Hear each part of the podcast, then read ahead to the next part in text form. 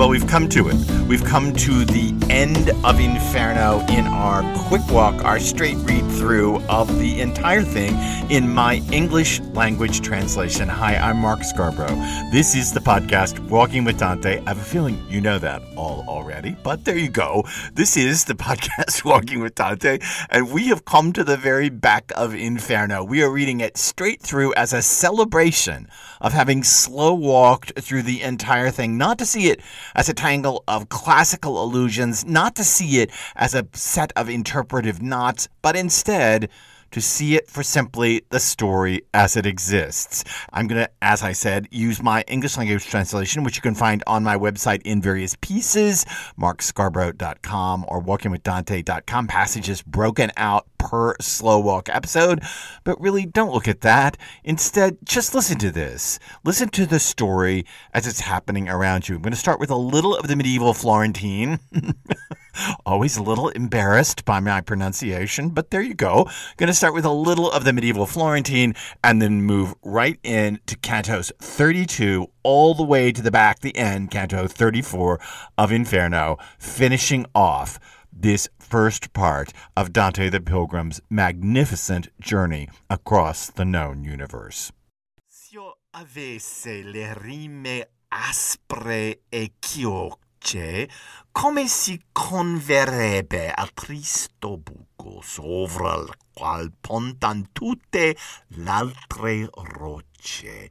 Io premereri di mio concetto il succo più pienamente, ma perché non labo, no senza tema a dicermi if I could write brutal and clucking verses, such as would be appropriate for this sad hole on which point all the other rocks bear down, I would press out all the juice without stint from my conceptual framework.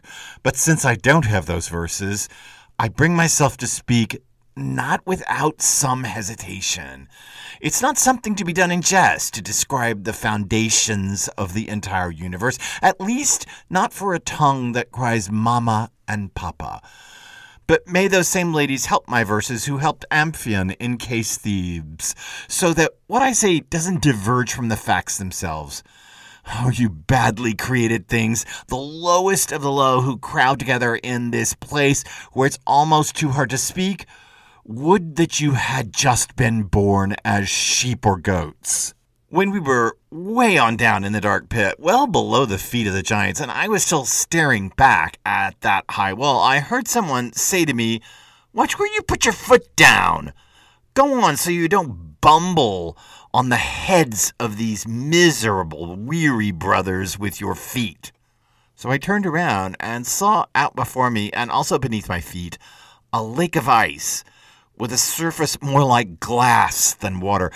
So thick a cloudy veil was never made over the Austrian Danube in winter, nor over the Don under a freezing sky, as there was here. If Mount Tambura had fallen on it, or Pietrapana, the ice wouldn't have cracked even out at its edge as when frogs sit and croak, their snouts just out of the water during the season when rustic women often dream of gleaning, these sorrowful shades, pale in pallor, were crying, held in the ice up to the spot where the shade of shame appears, playing the music of storks with their teeth. Each one turned his face down, their mouths gave testimony to the bitter cold, and their eyes to their heart deep grief.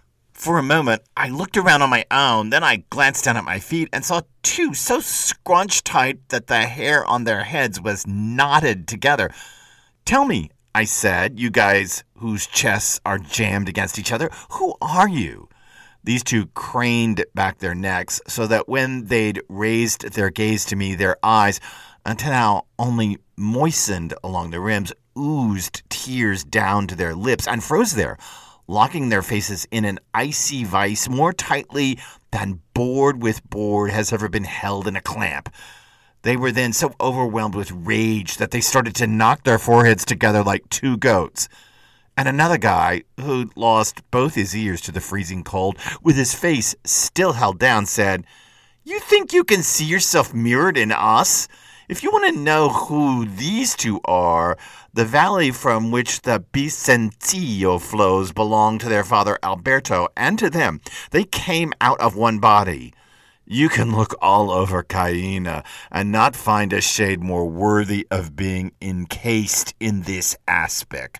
Not the one whose chest and shadow were run through with one thrust from the hand of Arthur, nor Focaccia, nor this one here who shades me with his head and completely blocks my view. His name is Sassol Mascheroni. If you're a Tuscan, you know well enough who he was. And so that you won't force me to bang on anymore, be apprised that I'm Camicione de Pazzi. I'm waiting for Carlino to clear my name. After that, I saw a thousand faces turn purple by the cold. Thus, I still shiver at frozen fords, and I always will. As we walked on towards the center where all the weight bears in, and I was quaking with that eternal cold, whether what happened was willed or fated or destined, I don't know. In any event, passing on among the heads, I happened to kick one of them hard right in the face. Wailing, he called me out. Why'd you stomp on me? Unless you came down here to exercise some vendetta about Montaperti, why even fool with me? And I said, My master Virgil, please wait a bit for now because I want to clear up a doubt about this guy. Then we can hurry along as much as you want.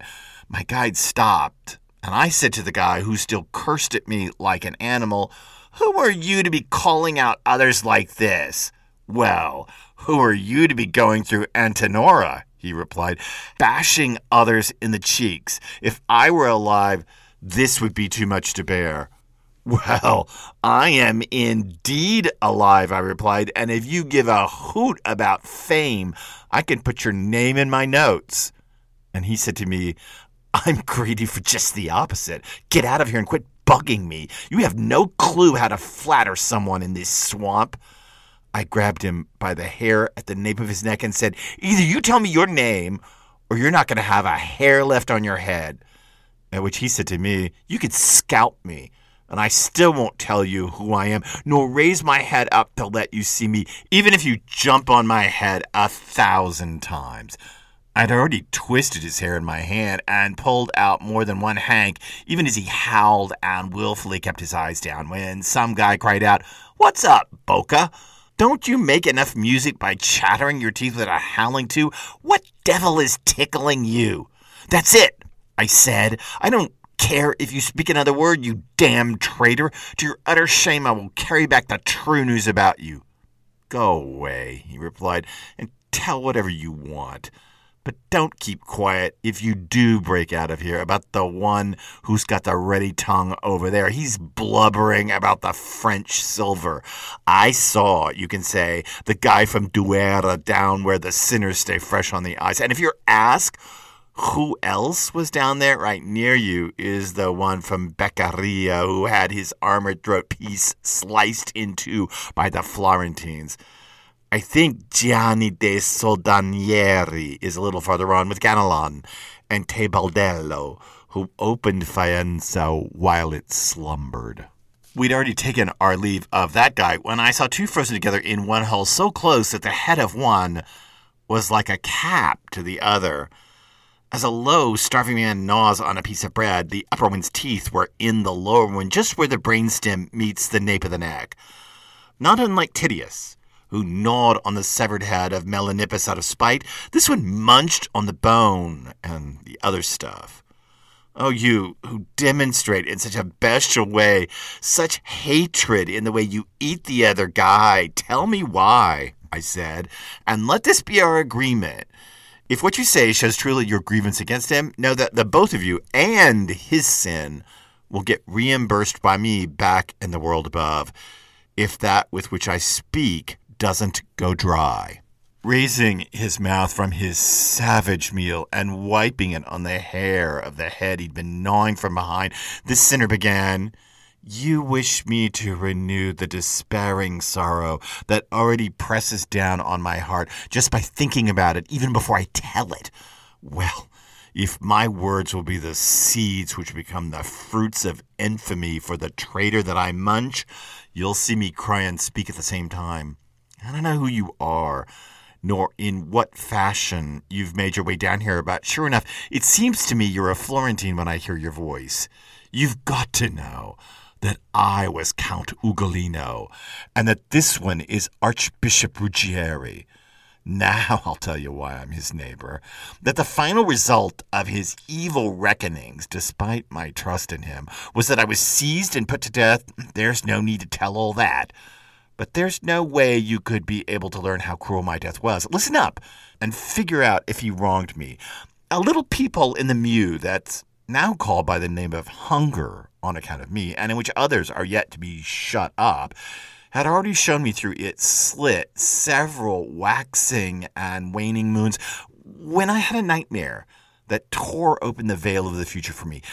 This one appeared to be the master and the lord tracking the wolf and its cubs over the mountain that obscures Lucca from the Pisans. Driving lean, eager, and trained dogs, he had Gualandi along with Sismondi and Lanfranchi arrayed out in front of him. After a short run, the father and his sons were worn out. It seemed to me that the flesh was torn from their haunches with razor sharp fangs. When I woke up, a little before daylight, I heard the cries of my own sons, who were locked up with me, asking for some bread in their dreams. You're truly cruel if you aren't already suffering at the things my heart was predicting for me. If this doesn't make you cry, what would?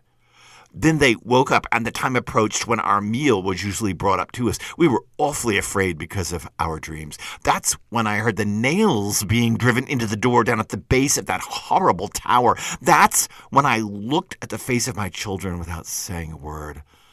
I didn't cry. I turned into stone inside, but they cried.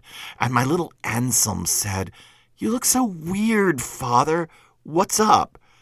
Even then, I didn't cry, nor offer a reply all that day and the following night until the sun shone on the world again.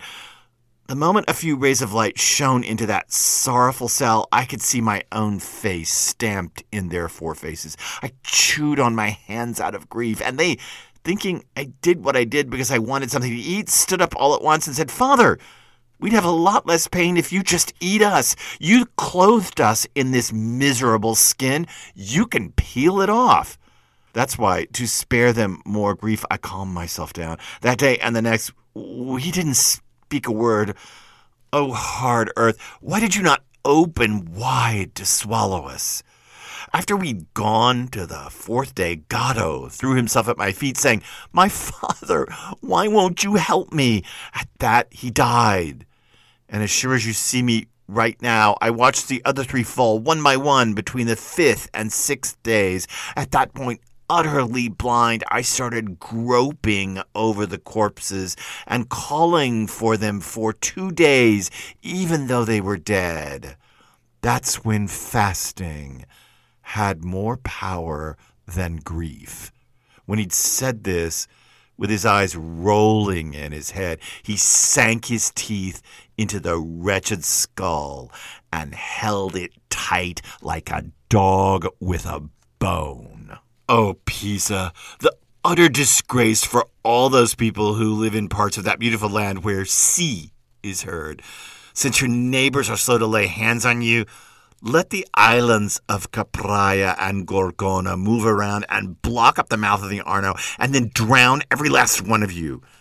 Even if you thought that Count Ugolino took on the title of traitor for you because of those castles, you really shouldn't have put his children on such a cross.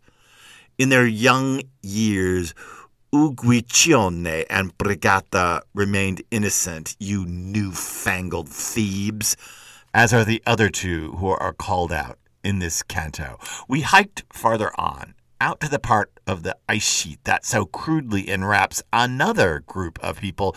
These faces weren't turned down, but craned up at us. Down there, their tears prevented their tears. Their sorrow, which gets blocked up over their eyes, is then backed up inwardly to make their affliction worse. The first tears become a frozen knot, which then, like a crystal visor, fills up the cup under the brow with more tears. At this point, although my face like a callus had gone numb from the bitter cold and had no more feeling in it, it seemed as if I felt some definite wind.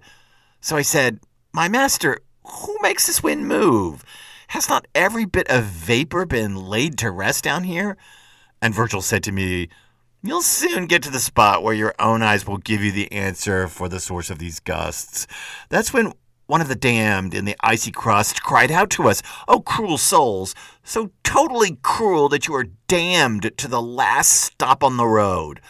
Lift these hard veils from my eyesight so I can vent a little of the pain that seizes my heart, just a bit before my tears freeze solid again. So I said to him, If you want me to help you, tell me who you are. If I don't ease your distress, may I be then sent down to the bottom of this glacier. At that, he replied, I'm Brother Alberigo, the one who gleaned the fruit from the Garden of Evil. Here I get reimbursed a date for each fig. Hey, I said to him, are you already dead? And he said to me, As to what's going on with my body in the world above, I have no idea. This circle called Ptolemaea has the advantage that often enough a soul falls into its depths before Atropos has pushed it off. And so that you might be more willing to shave off the tears frozen on my face, know this. The moment a soul has done the sort of treachery I did, its body comes under the control of a demon who can move it this way and that until the fullness of its time comes round. The soul then falls into this septic tank. It could be that the body of the soul wintering here behind me still moves around up there. You probably know him, even if you've just gotten down here. He's Mr. Branca Doria. Many years have elapsed since he got locked in down here.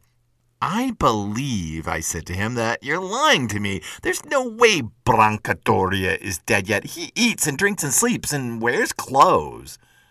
In the ditch above, he said, the one with the Malabranche where the pitch is boiling hot, Michael Zanche had not yet gotten there when this one left the demon in place on his own body, as did one of his kinsmen who helped him with his treachery.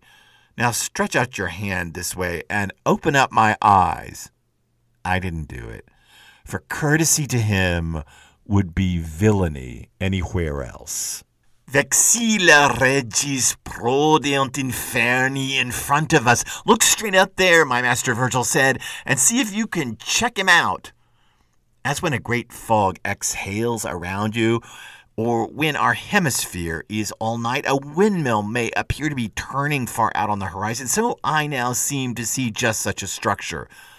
Then, because of the wind, I took shelter behind my master, because there was no other cave to tuck inside. I was now, and I shudder to put this even into verse, at the place where the shades were fully covered up, showing through like bits of straw through a pane of glass. Some were lying flat out, some standing straight up, one with his head on top, another with his feet on top, and others bent like bows, their faces to their toes.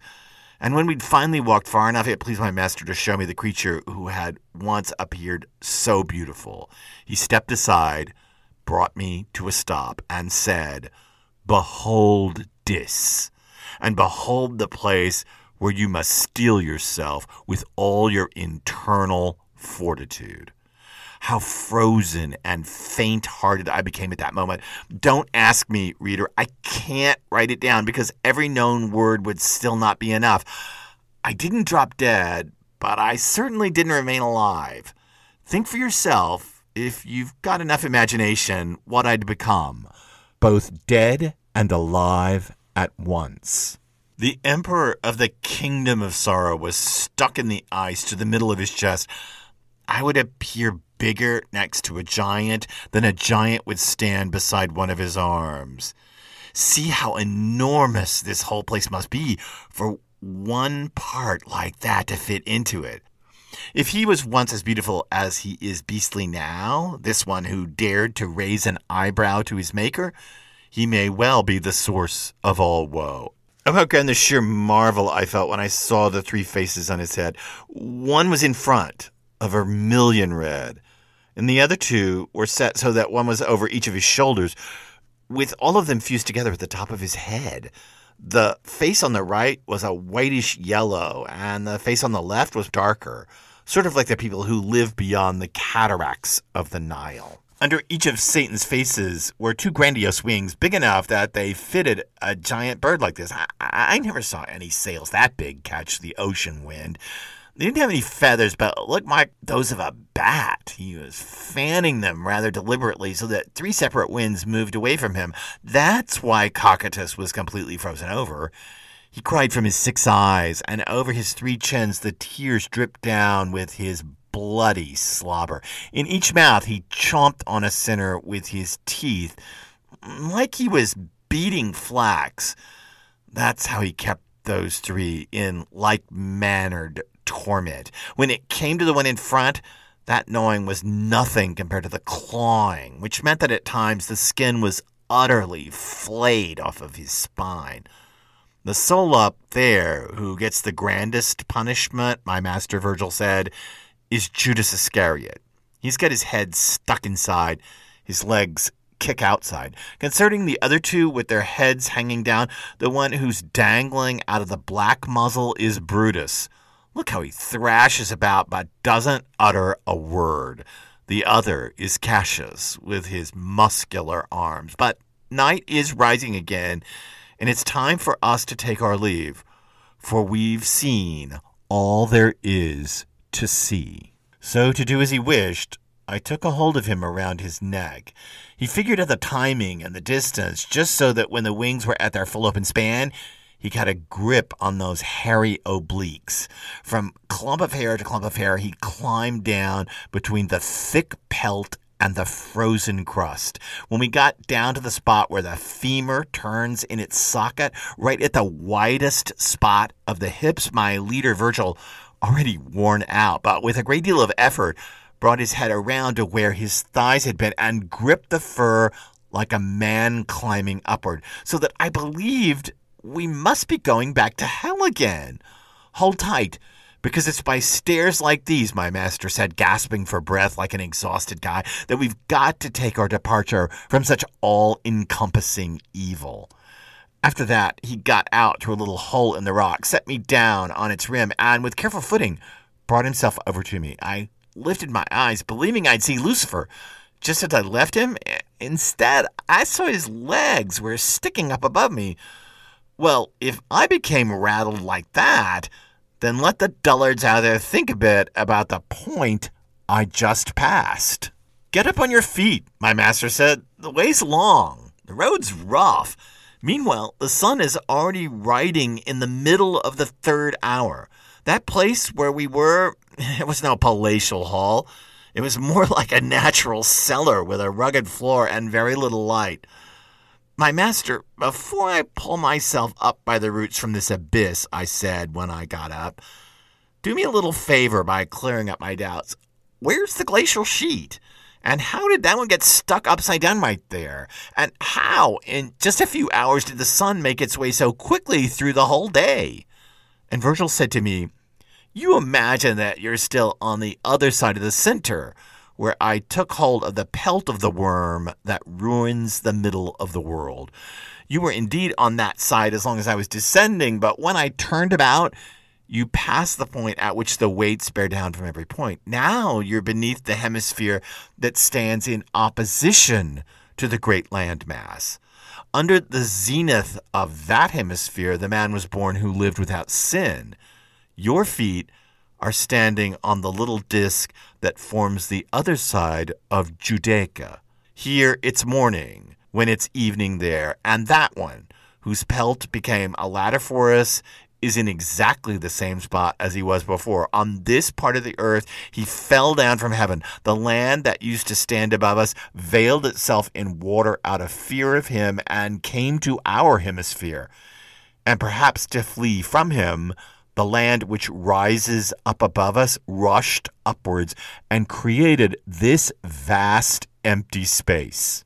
As far as you can get from Beelzebub, stretching as deep as his tomb, there's a spot not known by sight, but only by sound, of a little stream that descends there in the narrow channel. It's cut into the rock.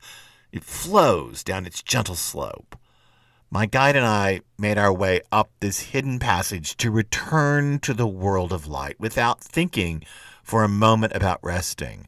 We made our way, he first, I second, all the way until I could see through a round opening some of the beauty that the heavens hold. And so we walked out to see the stars once again. Lo duca e io per quel cammino ascosso entramo a ritornare nel chiaro mondo e senza cura aver d'alcun riposo salimo su el primo e io secondo tanto chi vidi delle cose belle che porta ciel per un pertugio tondo e quindi uscimo a le stelle. Well, the end of it gave me chills. To walk out and see the stars, I, as I was reading it, I could feel my body vibrate in motion to that climb out, and then the stars and the chills. It's the end of Inferno, and we are getting ready to pass on to Purgatorio in this podcast. But first, I want to have two more episodes just dealing with Inferno. I want to have a grand sum up of Inferno. And then I want to have an episode in which I can talk to you about, well, some of the things you missed some of the things you might want to go back and think about, some of the things that we couldn't cover in this podcast, some ways that you can even further your understanding of Inferno and deepen your appreciation of the poem that we have been working on for ever so long.